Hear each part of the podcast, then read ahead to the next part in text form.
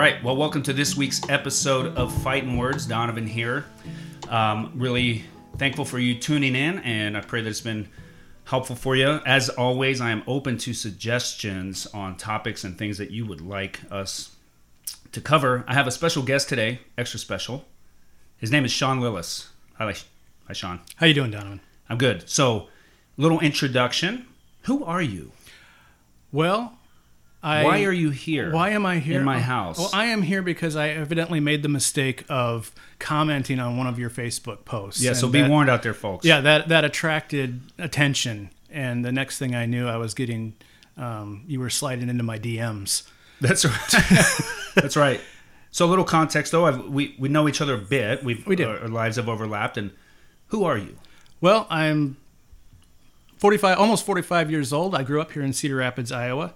I have a wife uh, who is from Nova Scotia, Canada. We Oh, met wow. when I was at Emmaus Bible College, and she came there for one year Bible certificate, and so we met. And um, I, you know, we went out on a one date. It was actually wasn't a date. It was just me and her and a friend of hers. And uh, by the end of that time, I looked at her. and I said, "You know what? I think I'm going to marry you." Okay. And uh, she Was that a prophecy? it, you- it was. It was, and I batted a thousand. So uh, That's as it. far as Deuteronomy is concerned, I'm legitimate. Ooh, yes. No need to kill you. No need to stone me. No. Uh, we have three great kids. Um, Georgia, she's in seventh grade. Uh, McLean, he is in fifth grade, and Haddon, who is in the second grade, named of course after the great Charles Haddon Spurgeon. Awesome. Yeah, Good. And you are. What do you do vocationally? I am. I'm pretending I don't know. Sure, I get that. Uh, I am director of Christian education and evangelism at Cedar Valley Bible Church here in Cedar Rapids. Um, I have been doing that for it's, I can't remember if it's six or if it's seven years now. Um, but I had been affiliated. I grew up in that church, so uh, went away for a number of years, and then the Lord brought me back, and then they kindly put me on staff. Now, when you say director, Mm-hmm. you, are you a pastor? For all intents and purposes, yes. We don't generally use the title pastor. Uh, we kind of reserve that more for all elders are pastors in that regard. So we wouldn't, uh, you know, our teaching elder Joel. We, nobody refers to him as Pastor Joel. Sure, but he's a. But a but but pastor. as far as the IRS is concerned, yes, Sure. I'm a pastor. and as Right. far as you know, the University of Iowa parkade lady is concerned, I'm also a pastor why that? because it's free parking. Oh, really? Oh yeah. I didn't know that. Oh, you got to know. I've been that. missing out on all the benefits. You have.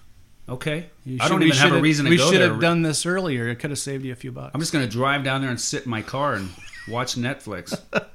right on. Okay, so you're local pastor, Yeah. and um, you mentioned well, we have some other overlaps. You have some family at Redeemer Church. I do. My sister So- Brooke, brother-in-law Matt, and uh, their 462 kids. That's right. We won't even waste time no, naming them. I can't even remember all their names. Yep. So over the years, I've we've run into each other a bit. Uh, you know, at, down at the prison when we've Mm-hmm. gone down there and done some ministry at times, and then some online stuff. You know, and some family events. Run into you here and there, and Right. I'm, I'm a bit of a troublemaker online. I think I've gotten a little better, um, but I, I tend to just be a little. Uh, yeah, I like to fight. You're an instigator. I'm an instigator. Yeah, and yeah. I some of that is not good. Some of it is is compelled by like a quest for truth, and I see so much error out there that I just want to like. So whether it's helpful or not, well, I guess the Lord knows. Mm-hmm. Some of it I think is, some of it I'm sure isn't. Um, At and- least you're not pulpit and pen. Ooh, now we're naming names. Why would you say that? At least I'm not them. Oh, I'm. I don't. want- I'm, I'm not No, going to come on, dive into it too much. you know, it, it's the attitude. Yeah. It's entirely the attitude there. You can be right on all of the particulars and dead wrong in heart. Yeah. And I certainly don't want I, I And I'm not saying that's you. That's not you. no. Yeah, I think you literally said that wasn't. So Yeah. Not pulpit and pen. No. I don't want. I don't want that. I. I, I certainly have beliefs, and we're going to proclaim them and teach them. Um, you know, with conviction and all that. But yeah, I don't want my life or my ministry to be characterized by here's all the things that they're against. Right. You know. Now, sometimes you gotta you gotta do that here and there. And so, um, over the years, uh, through comments on Facebook and stuff like that, it's become clear to me that you and I certainly have some theological differences. Sure. Um, even though we are, you know, both believers, and that's obviously the case. We have a, the big scope of what makes someone a Christian, and belief in Jesus Christ as the Son of God, a substitutionary atonement for our sins. That's there you go.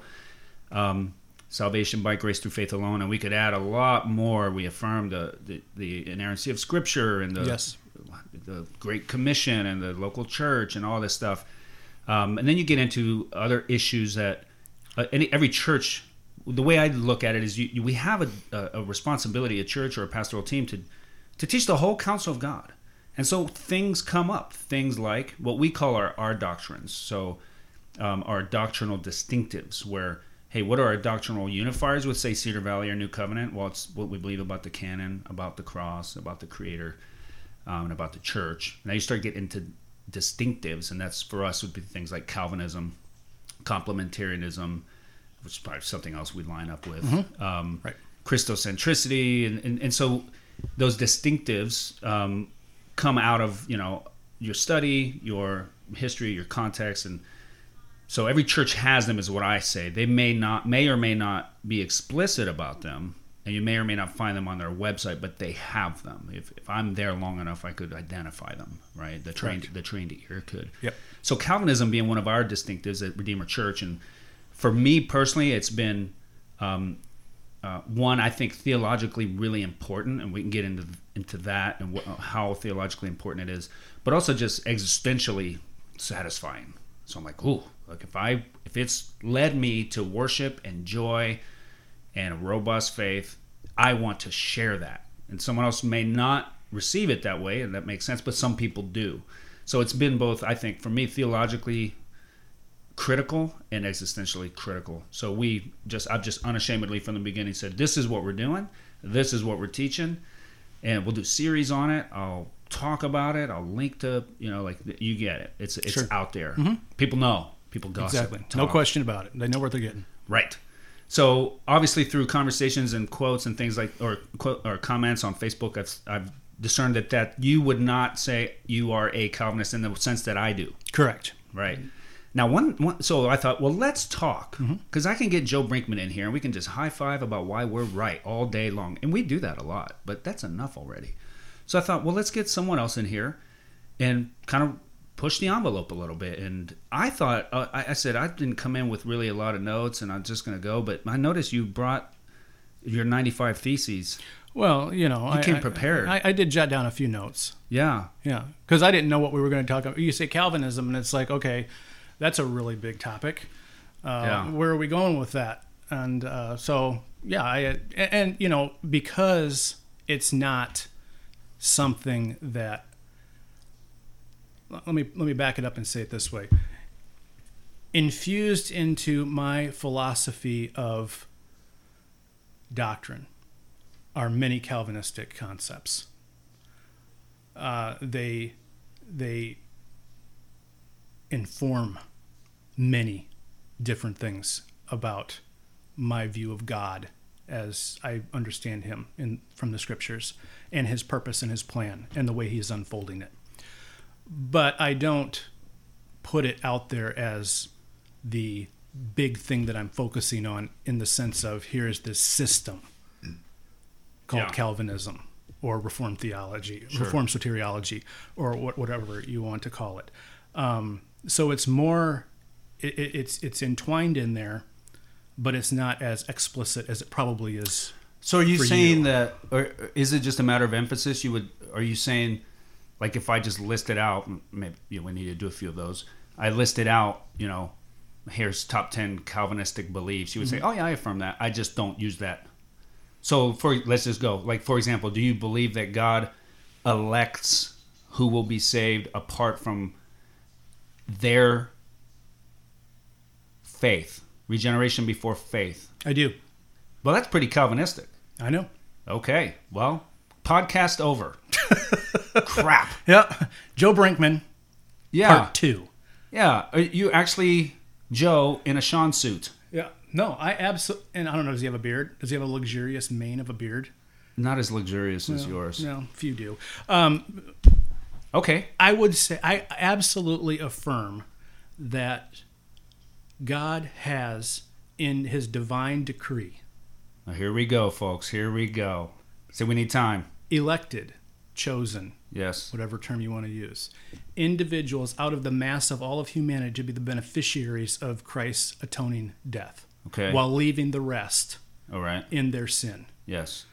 That's that's what I would affirm with regard to election. And it's not a force. It's not because he foresaw their faith. No, This no. is literally This because is his sovereign choice. Okay. Not based upon the fact that they looked down the hallways of time and saw that Donovan, given the opportunity, and you know the clouds were all just right. Okay. And he was going to, oh, I, I get it now. I believe the gospel. And then God responded to that by choosing you. No, Okay. you believe because right. God chose you and then affected. Okay. Well, so far so good, but not really. I want to fight, man. So I gotta. Fight. I well, gotta keep, going, down the tulip Keep list going. then. Well, what about um, um, do you believe that God ordains evil? So, like, if I have cancer, Mm-hmm. it's because God decided I would have cancer. Yeah, I, I would take that again in the form of the decrees, and I would be one who would subscribe to you have uh, God's decrees in the sense of permissive decree and then his overt decree. So, for example, creation is his overt decree let there be, Okay. and that is what's going to happen. And then you have his permissive decree where he permits things under that umbrella of his sovereignty to occur. And so, for your example of cancer, I would say that that falls under God's permissive decree in the sense that cancer is a is a consequence of the fall, Okay. which God permitted and decreed. Okay, to- so that might be somewhere. Okay, so maybe we're getting some. So Yeah. it is if you have it, it's a consequence that God allowed. It isn't because. Well, I'm, I'm putting words in your mouth. Yeah, Tell me if you I would know what affirm them. God determined. I know what Sean needs because I have a vision for his conformity Mm-hmm. to Christ, and what he needs is cancer, and therefore cancer will come upon him. I don't have a problem with that. Okay. I don't I don't have a problem with that whatsoever. Um, going to the wisdom of God and and his and as you well said it, introducing the idea of his plan and his purpose for my life. Uh, I don't have a problem with God ordaining something like cancer because cancer is while it's a symptom of the fall, it's not sinful. Oh, okay, okay. So let me. We should probably use some Bible. We should. Oh, I can't find my Bible. I haven't touched it in eight days. oh, it's here in my backpack. Um, so this is I. No, that- we can go to lots of places, and we should. For example, I've taught um, Psalm fifty-one. and what- what- pull up a few examples, but let's go here. Psalm fifty-one, written by David.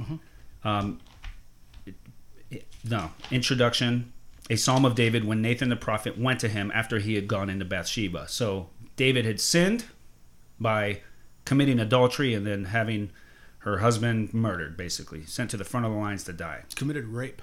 Yeah. Okay. Yeah. All kind, even worse, right? Yeah. So now Nathan comes and confronts him, and he. This is a psalm of repentance. Have mercy on me, O God. So you're familiar with this. Oh yeah. Verse 4 Against you, you only have I sinned, and done what is evil in your sight, so that, now there's purpose, that you may be justified in your words and blameless in your judgment. I've taught this, and to this day still would, that there's a purpose under so that. Okay? There's a, mm-hmm. okay, why? And that purpose was that the justification of God, that God would be seen as right and true and blameless in his judgment, his holiness, to highlight his, God has declared all men sinful and himself holy. And this sin served that purpose. And then I think, okay, who's interested in that purpose? Justifying God, showing God as blameless. Was that David? Was that David saying, hey, I'm going to sin so that God would be seen as holy? No. Was it Satan? Yeah, I'm going to tempt, you know, uh, David to sin so that God would be justified and blameless. No, I would say this God. So God, the purpose in David's sin, ultimately at some level, it had it had the micro purpose of David just David just whatever wanting Bathsheba and trying to save his skin. but at the ultimate level had a greater purpose. I would liken it to uh, Joseph being thrown in the pit. Right, the brothers meant it for evil. David meant it for evil. God meant it for good. It wasn't a response. It wasn't God allowed it for good, or it wasn't God saying, "Oh, I'll find a way to bring good out of this thing that David did that I didn't foresee," but that it was ordained, and yet it was sinful. All right, so tell me I'm butchering the verse or whatever. Just what do you think of that? Well, I, I, I follow what you're saying, and I think there's manifold examples in the Old and New Testament of the purposes of God being accomplished through sinful acts. The greatest of which is the crucifixion of the Messiah. Exactly. Yes. Uh, Peter talks about this in Acts. Uh, what is it, Acts two? Yep. um, by the predetermined plan of God, he was cruci- he was hung on the cross by godless men. Right. You know, by his predetermined plan. I mean, the the murder of the Son of God was planned. was planned. In fact, it was the reason the world exists. Yeah, yeah. It- I mean that that that that was not God's reactionary plan B when Adam fell. Okay. You know, that has always been the plan. If we believe in a God who is, uh, you know, eternal, and he must be, as Anselm would say, if you can conceive of anything greater than God, then you don't have God. You know, uh, so he, it, this has been in, in before the foundations of the world. You know, we were chosen for salvation. Well, that implies that before the foundations of the world, God had chosen to send Jesus, and the means by which He had chosen for Jesus to provide for that salvation was through the sinful murder at the hands of godless men. All to, in part, bring us redemption, but for a greater reason, to bring glory to His name Yes. to glorify himself. Um, so when I read something like this as you're understanding it, I see that that works there. But I also think you could read so that not as purpose but as result. Sure. You know, In this text, but it's kind of irrelevant. You're saying you see this concept yeah, other yeah, places. you see this concept absolutely. Um, so yeah, a God ordains, and this is this is a little mysterious. I don't think it's wrong to say that God, while remaining entirely holy, um, in which case you know negatively absent of any impurity and evil, positively he is blameless and pure, and separate from all others. At the same time, within his own counsel, he can ordain something like that happening. Which is a stronger term than just allow. Oh, absolutely. Yeah. Okay. No, I don't think I don't think Peter in Acts allows us anything other than to say that it's ordained. right. You know. okay. Yeah. Otherwise, you're you're giving. Uh, otherwise, I think you're submitting God's plan and program to man. Right. You know, if you say that Jesus went to the cross simply because God, you know, godless men hated him, and therefore God permitted that to take place, that doesn't seem to be what Peter is saying. Okay. All right. Um, so what are you? So you do have some. You don't. You. I asked you before the podcast. Are Mm-hmm. you a Calvinist? And you said, Uh, not like you're a Calvinist. okay. Why? because you know I would hold to a universal atonement. So it really just comes down to the limited atonement. That's the only thing. Okay. That's the only thing. I fully affirm Augustinian view of total depravity that we that man, every single person comes into this world, and in fact, it's the next verse here in Psalm 51, verse five, and sin my mother conceived me. Um, that every single person comes into this world depraved. That sin has is uh, both passed on by virtue of our biological parentage, and but also its curse is passed on by the fact that Adam is our federal head. And so what he did had ramifications for everybody else, just as what Jesus does has ramifications for all those who believe in him. This is Paul's point in Romans chapter 5 in that very convoluted, sorry, Paul, difficult thing about the the two men and the two acts and the two results. You know, one man's sin brought death, one man obeyed brought life, and you get that going down through there. And so you have, you know, Adam's sin brought death. How do we know that? Because everybody dies. The cemeteries in all over this world are demonstration of the reality, the theological and existential reality of depravity and sin and its effects upon us. So everything has every part of us has been affected by that. So I would understand total depravity the way that most reformed guys would be. Not that we're as bad as we can be, but that every aspect of us has been touched by it and is um, negatively influenced for it. So that I no longer think um, after God. I no longer feel. My emotions don't operate the way that they were created and intended to. And my will, and this is a pretty thorny one here as well in this discussion, but my will doesn't function as it should either. And so I would hold the position that um, apart from God's act and work, I do not have the freedom to believe the gospel or to please God. Apart from God acting upon me first and enabling me to, I do not possess that freedom, and no one else Well, does. let me ask you this then. Yeah. at, at that point, then is a is that a decisive act on God's part, or is it like a prevenient grace type thing? No, it's a decisive act. Okay. Yeah, that's a Yeah, I brought the wrong guy on the podcast, dude. You're pretty much a That- that's an effectual. Does, is your would your church affirm all the things you're saying right now? By your All but- church, I mean the yeah, elders. all but limited atonement or definite atonement. We would they would not hold to that. Most of them would not hold to that. so you're you're unified on that. yeah, Your church is. yeah, yeah. So your church is pretty Calvinistic. Sure. Hmm. Interesting. Just got- not high Calvinistic, just not five point Sure. Calvinistic. Yeah. So we would uh, we we talked about election, unconditional election, to use the tulip thing. Um, irresistible grace. I would hold that God's grace is irresistible in the sense that His call is effectual. It always results in what He's calling an individual to. And then perseverance of the saints, I would just call it eternal security Sure. that every believer will persevere until the end. Doesn't mean that they're sinless. Doesn't mean that they um, reach some level of perfectionism or something along the line. Doesn't even mean that they might not fall away for a season. But at the end of the day, the Lord knows who are in His hand, and He loses not a single one. And so that's how I would understand that. But when it comes to the question of for whom did Christ die, Hmm. there I diverge. Tell me From- more about that.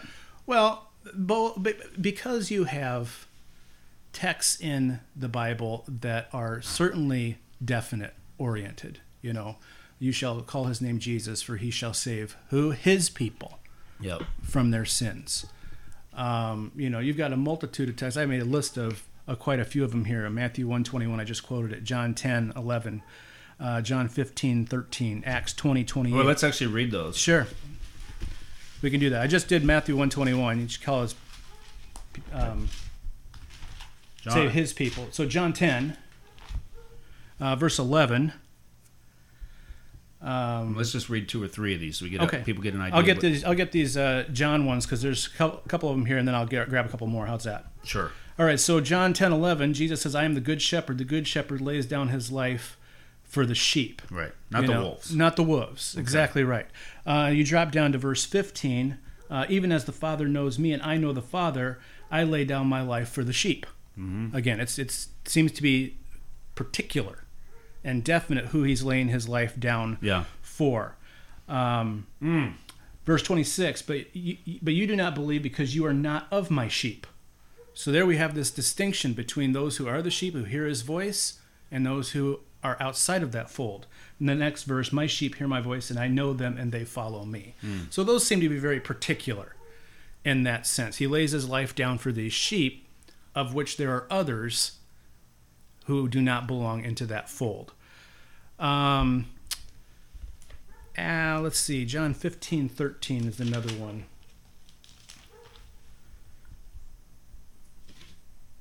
Uh, Jesus says this. He says, Greater love has no one than this, that one lay down his life for his friends. You know, doesn't say enemies there. And I know in Romans 5, it will say that he, you know, while we were enemies. While we were enemies, Yeah, yeah. exactly. That, but that's a universal text. you know, that supports more of a universal position. But this one here in John, he's laying his life down for his friends. Um, uh, let's see here. Uh, Romans 8. Let's let's we'll finish with Romans Sure. 8 uh, because this is probably a central one for a particular atonement view. Romans 8, 28 through 33. Uh, we know that God causes all things to work together for good for those who love God, to those who are called according to his purpose. For those whom he foreknew, he also predestined to become conformed to the image of his Son, so that he would be the firstborn among many brethren.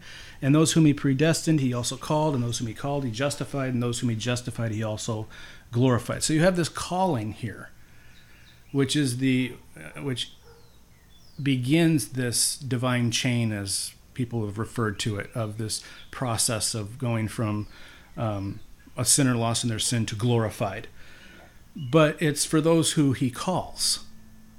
Now, who is that specifically? Well, it, we can answer it, but right now all we can say is that there, you know, at least potentially there are some that are not called.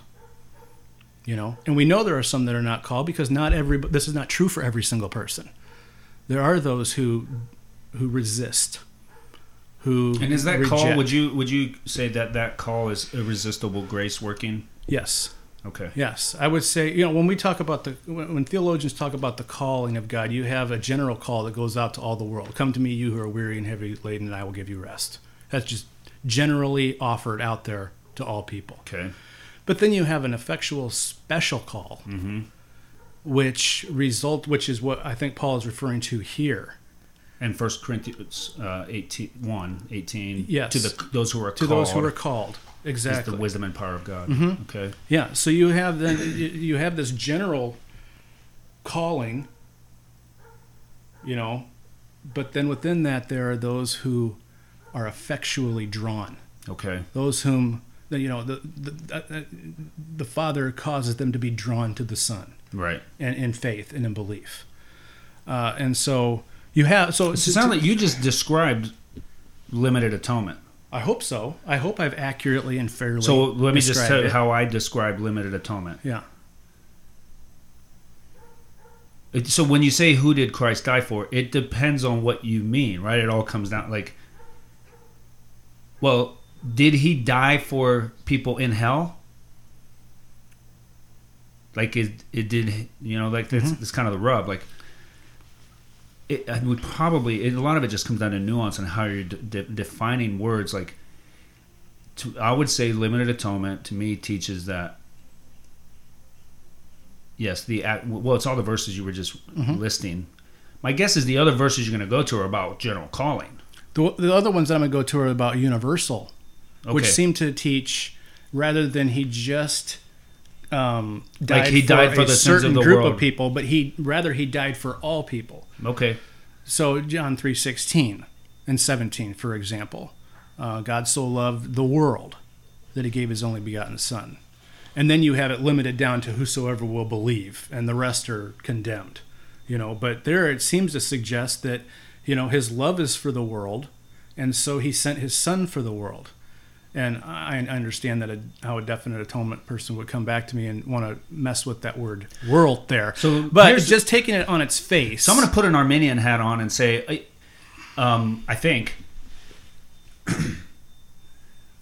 what what you're what, what you're saying as a let's say four point Calvinist, depending on how you nuance it, it's very palatable to palatable to me. I'm like, sure. At the end of the day, you're just saying still, you still have to get to the point where where God did not do something for some that He Mm-hmm. did for others. You're just moving it from the L to the I right? And Arminian has a problem with that, like, Sure. because you're you're still God, not being fair, not not still you still have him violating people's free, Free will, will. absolutely, absolutely. So great, like yeah. yeah. if that's how you're articulating four point Calvinism, like yeah, I, great.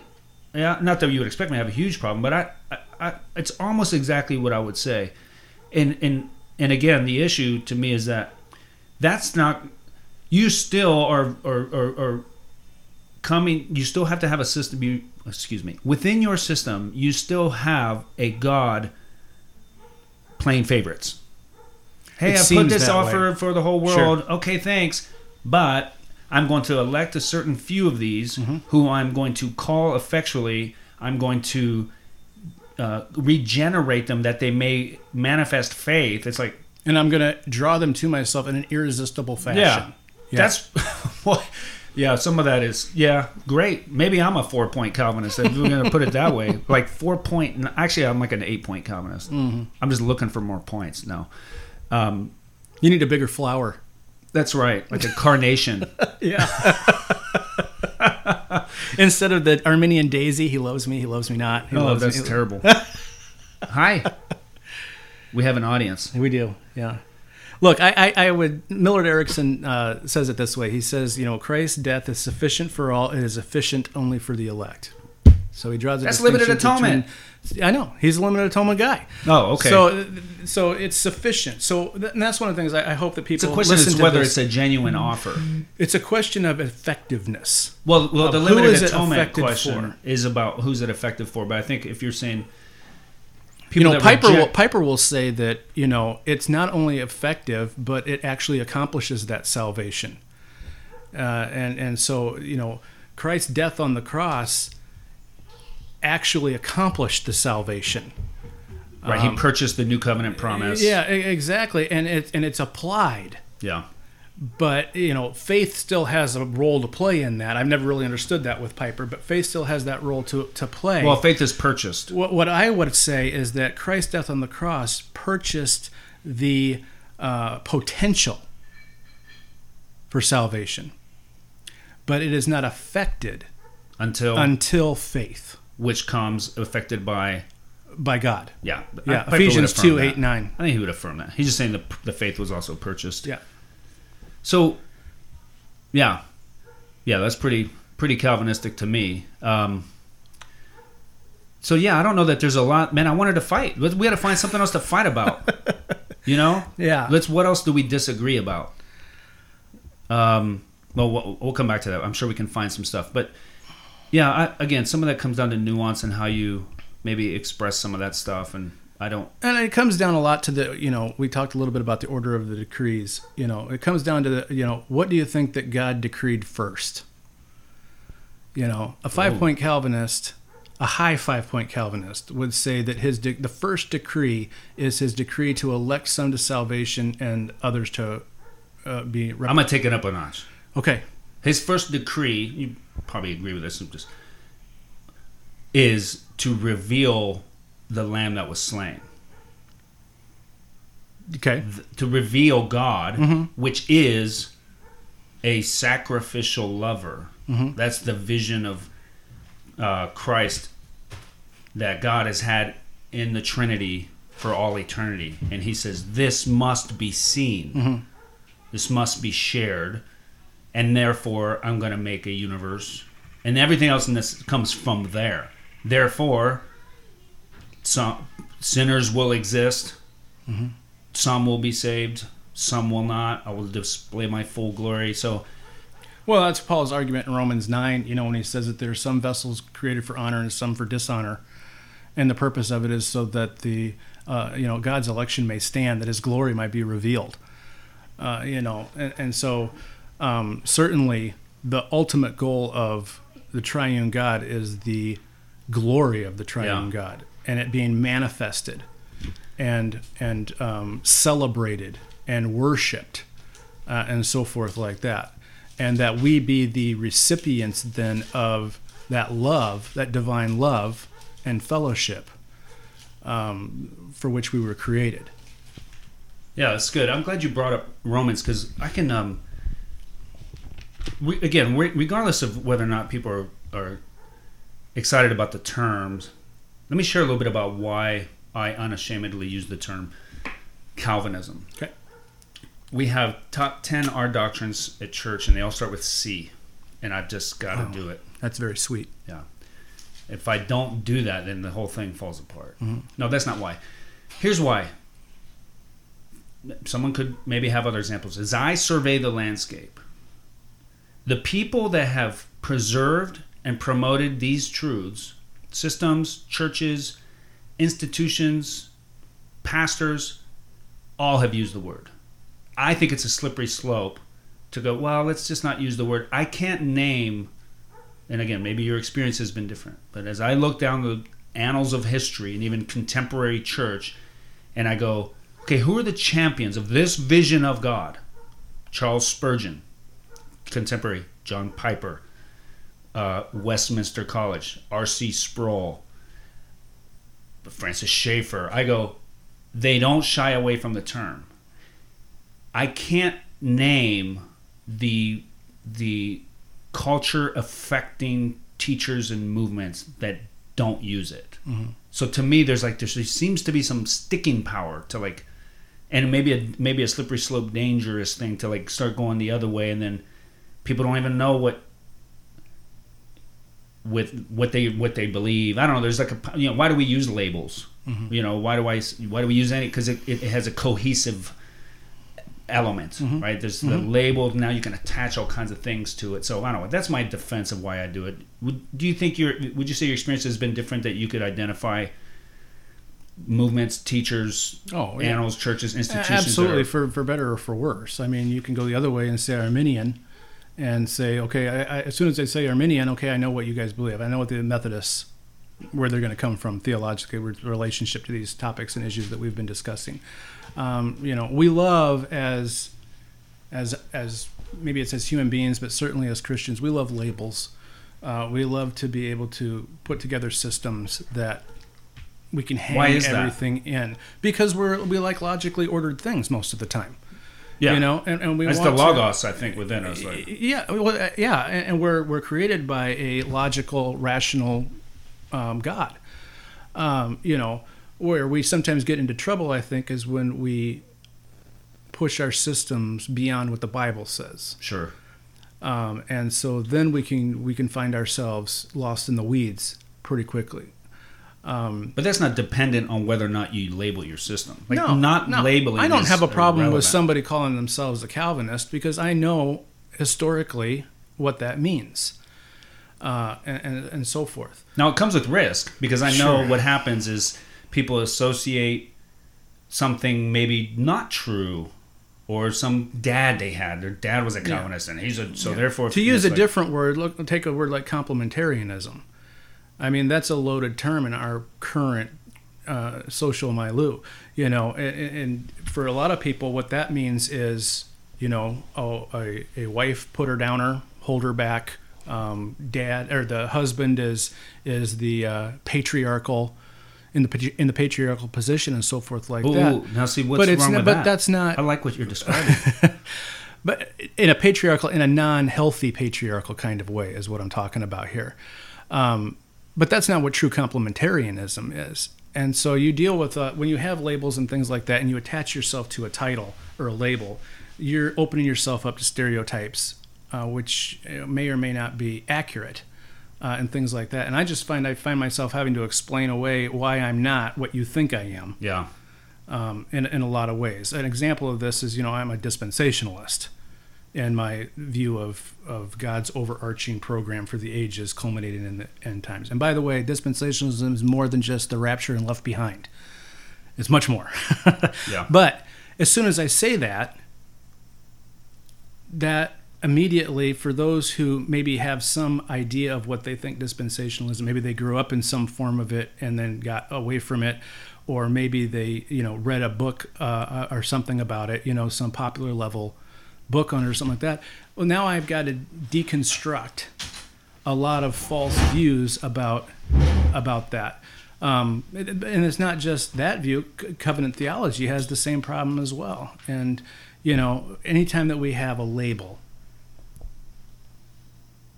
we invite the idea number one of going too far with the system and letting the label and the system become the source of authority or we end up with some but dealing with people who uh, are totally misunderstanding what we actually believe uh, and so forth like that and so I, I just prefer that's why i opened up uh, at the beginning of this podcast by saying i don't use the term calvinism Right. um, or even reformed soteriology. Um, I would prefer that my students in the school or people in my classes or people that I'm um, teaching, I would prefer for them to see these concepts in the word itself and not attached to a system. You know, does that So make do you feel like those are mutually exclusive options? Not necessarily. Not necessarily, but I think that oftentimes they become mutually exclusive. I think that, uh, and I see this a lot of times with younger guys who are getting into theology for the first time and they're on fire for it, you know, and they're I mean they're they're reading the institutes and they're uh, reading you know Berkouwer's 500 volumes or something like that, you know, and they're just feeding this stuff into themselves and they're reading all the blogs and everything like that. And uh, suddenly the pursuit of the system overlap overshadows the pursuit of knowing God. Yeah. And I like to go to Calvin, you know, I like how he introduces the institute and he ties those things together of knowing self by knowing God. You know, and, and, and I think that we just have to be careful Yeah. about that kind of a thing. Um, Good. Well, I respect that. Um, you can call yourself a Calvinist all you want, though. You're not going to offend me. yeah. You know, hang all the labels you want on yourself, Donovan. It's fine with me. Yeah. That's great. It's a beautiful thing. Yeah, I found it helpful. Um, probably hurtful, but whatever. But but but so there's one issue of like of how explicit you are with the labels and whether or not they're helpful. Like, but the other issue is like how important the theology is. So f- for me, uh, you brought up Romans nine, and this is this is one of the places that I think really crystallizes why this is really important. Um, I would go so far. I would not say well. It depends on what you mean. If someone says, "Is Calvinism the gospel?" I would, in one sense, I'd say no because I don't walk down the street saying, Believe in the John Calvin and you shall be saved. "Right, no, I Yeah. preach the, I preach Jesus, right? Like, Yeah. Jesus died for your sins. There's the gospel, right? Like, um, but I believe it is the true articulation of the nuances, barely even, I wouldn't even say nuances of the, oh, It's the pillars. the pillars of the Yeah, gospel. yeah. And so, for example, here in Romans 9, so, such that if I don't teach clearly and explicitly on this, I'm going to have a lot of people who maybe could be saved, maybe not, I don't know, for five, ten years and still don't know what happened to them. Mm-hmm. Oh, yeah, you know, and they're denying essential things about the nature of God and His power and the nature of man. And yet, saying they believe it's almost like we have a different god all, all of a sudden you know like it can get really extreme. So let me get to the text. Um, all right so paul's talking about uh, god sovereignly working through abraham um, and rebecca. I'm trying to pick up decide where to pick up. Let's go to verse 10 romans 9 10 Mhm. uh, not only so so he gives the example about um, isaac and ishmael and that you know, one is a son of the promise and one is not. And then he gives another example. But also, when Rebekah had conceived children by one man, our forefather Isaac, though they were not yet born and had not done anything either good or bad, in order that God's purpose of election might continue, not because of works, but because of him who calls, she was told, The older will serve the younger, as it is written, Jacob I loved, Esau I hated. So, Rebekah's pregnant, she has two boys inside of her, and God does something. What does he do? He she was told the older were served the younger. Or to put it another way, Jacob I love, Esau I hate I hated. He elected one and he determined to do it before either of them were born. Why? So that you couldn't say, well, it was because Jacob did that or Esau did that. Now, the, the part I want to zero in on is he says that in order that God's purpose of election might continue, not because of works. So he contrasts election with works. Mm-hmm. Like, I think we're used to hearing works contrasted with grace or faith. Like, Right. hey, it's you're not saved by works. Oh, that's incredible. What are we saved by? By grace, by faith. Okay, good. Well, what is grace? What does that mean? Like, it sounds, in one sense, it's unmerited favor. That's nice when you're a sinner and you don't want to feel terrible anymore. God's going to come and He's going to be gracious to you. But it also implies all kinds of other things like, okay, if it's not because of works, how will He determine to whom He will dispense this grace? And He says it's through election. So, what this is doing here, I believe, is bringing election. It's presenting election in the gospel as Siamese twins, maybe a a conjoined twins. That was a real non PC way to put it. They're conjoined twins. He's saying election, if it wasn't because of election, you could say it's because of works. His purpose of election would continue, not because of works. So God's like God is saying, I'm going to demonstrate that salvation is not by works. How? Through election. Okay. Do you do you see that? I see what you're How saying. that works there? Yeah, I, I see exactly what you're saying. I get a little squeamish when we talk about election in the gospel as being a co-equals or even anything like it because. Um, But just deal with and- that. Well, and dealing with this, here's here's how I read it. I read it as here are two statements that Paul makes about why the one was chosen over the other. Okay. Number one, it was so that God's purpose according to his choice would continue or would stand. So he chose so he tells Rebecca, "Hey, you're I'm this is the one who's going to be first because I chose him to be first. And if we go the normal route, which is the older should be the one that gets the blessing, well then my eternal choice of him would not continue. Does that make sense? Yes. Then he makes a second statement Uh, to clarify. It's not because of works that I made this choice. It's not because I looked down the hallways of time and saw that Jacob would be a wonderfully righteous man, which he was not, but solely on the basis of God's effectual calling. So, and, and I would understand that there to be the whole Ephesians 2 8 and 9 process of, for by faith you are saved through grace and not of yourselves. That calling that is effectual and actually accomplishes its purpose. So I think the distinction that I make from your reading of that passage is you're tying the choice and the works together. Like he's contract. You're just saying they're two things. I'm saying they're two different I'm going to drive They're the comp- van. They're I'm going to mow the lawn. They're complementary, but Right. they're not linked. I don't think they're linked the way that you're Okay. you're reading it. Fair enough. There Let we me- got. We almost got a fight. Well, let me ask you this. so here's another. So another reason, kind of why I uh, view this as so important and why I link it so closely to the gospel. So you walk down the street, you tell someone, Jesus died for your sins, right? Let's just take that in the most general call sense, right? Like Can't do that if you believe in definite atonement. Right. So there, there he. It's a his, historical fact. God incarnated. He came. I see God's sovereignty so integrally working with this that I almost want to go. So what? So Jesus is out there crucified. Like, so what? It does nothing for me in my condition there better be more good news. It might not be what you lead with when you preach the mm-hmm. gospel.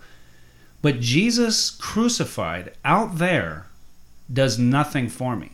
This is now now we can fight. It's it's ineffectual. Who cares? You better have better news than that than that the son of God died. Because I don't give a rip about it in my condition. I don't see the goodness of it. It's irrelevant. I'm moving on with my life. There better be mm-hmm. something else that God mm-hmm. is doing and has done that is good news. And that to me is then, okay, He has determined that this will be applied to people, that it won't just be out there. It's without the work of God electing, effectively calling, regenerating, without that, I mean, this almost sounds crazy, right? It's like, who cares? It's just this thing. The real work is God opening my eyes to see, delight in that beauty. It was now now they become integrated because that work was purchased by that, right? The, the work here internally was purchased by that external work, right? So, but they're they're so wedded, mm-hmm. wedded so much so that if the the other isn't happening or isn't true, it literally renders the other powerless. Jesus Christ, objectively crucified out there, does nothing to me until the Spirit of God invades me, conquers my rebellion, transforms my will, reveals the beauty, right? And the cross goes from being foolish mm-hmm. and weak to, because I'm called, effectually called, is now powerful. So again, you might aff- affirm maybe a lot of what I've said, but still say, yeah, I still wouldn't link them that much. I'm just give you a little insight Sure. into like how I think and why they're so mm-hmm. con- like conjoined, like right there. Again, while not saying Calvinism is the gospel, I don't right? I wouldn't preach that, but I would fill it out pretty quickly with tons of stuff about what God did and who He is, and and and defend it like. Um, I couldn't be at a church that didn't teach that. Like if I explicitly, like this is again comes back to personal. Maybe I have a personal calling, or maybe I'm an idiot. That's because you're an idiot, right? Like I would great, like oh, they would the way I would want to teach, unless the church was. So let me ask it that way: Would so Cedar Valley is generally Calvinistic? Sure. Would they let me preach regularly from the pulpit the way I'm talking? Would they be like, "Yeah, this is good and helpful"? Well, I I, yeah, I I think that you know your they probably would have similar reservations that I would have, which is I think it's a little you need to chill out, bro. too yeah we're throwing things at each other here now, people. Bibles are flying.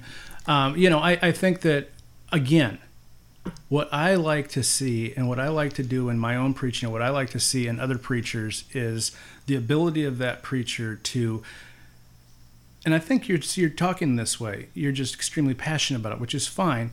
But to integrate all of these things together as the gospel, I want to hold up first and foremost that the gospel is as Paul described it in Ephesians or 1 Corinthians 15, 1 through 3.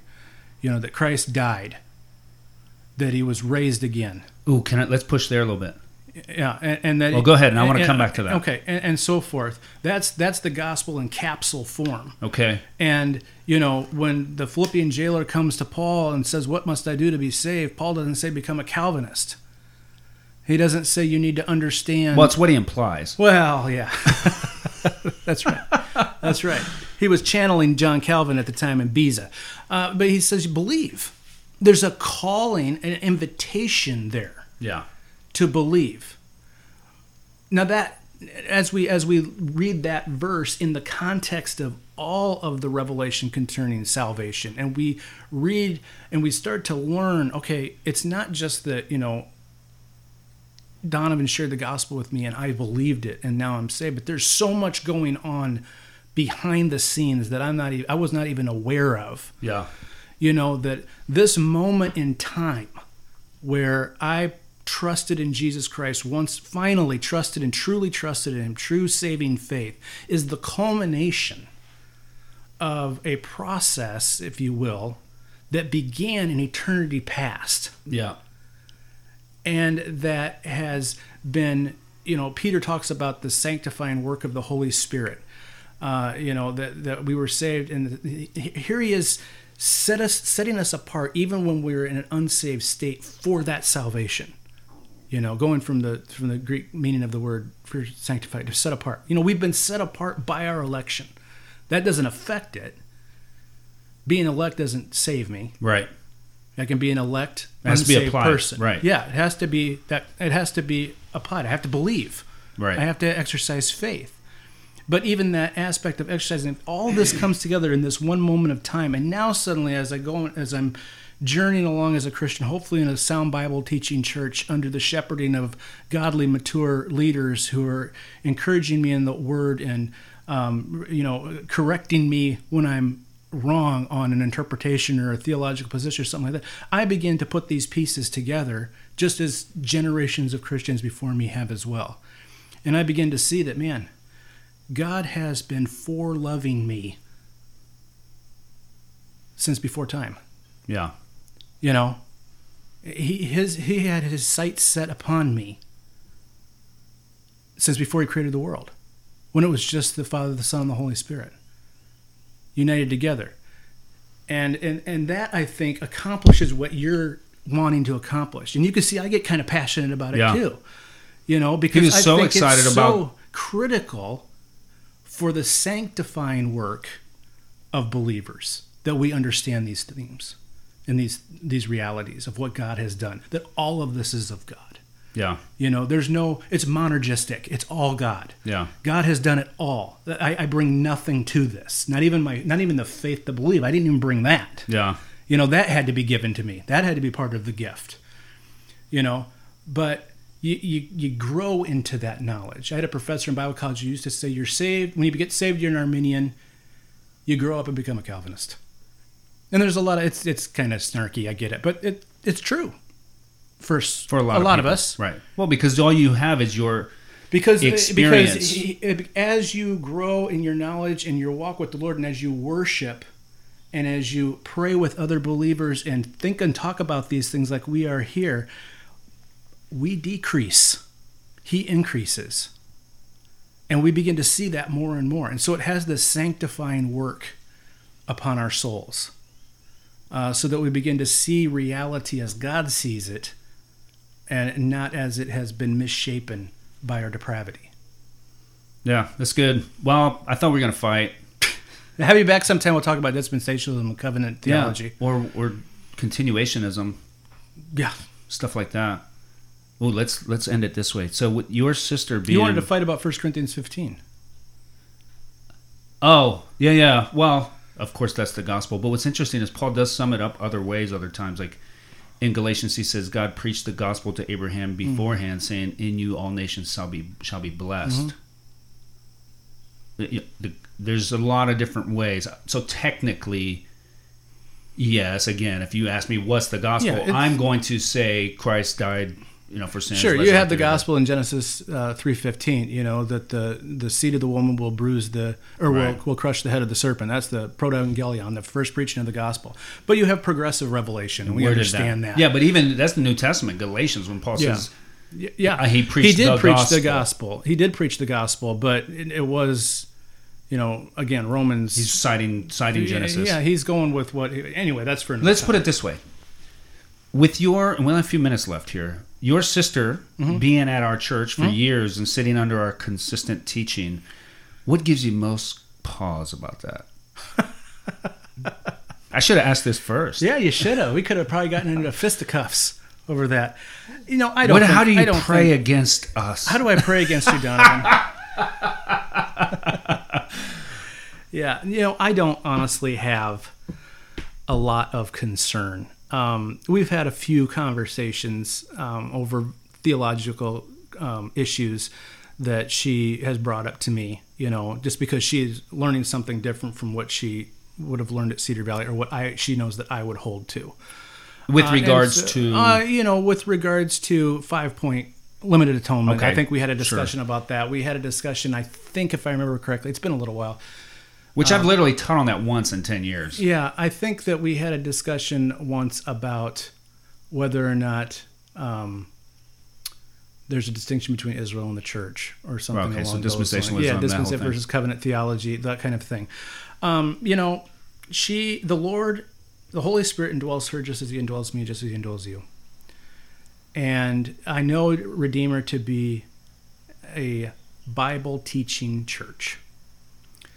Uh, and we agree, as you said at the onset, we agree on all of the majors. And apparently, a lot of the, uh, well, the we minors. agree on some of the some of the ancillary stuff as well. well, you said you started off by saying you weren't a Baptist. I'd like to hear more about that, too. yeah, not a, although I do a lot of Baptisty things.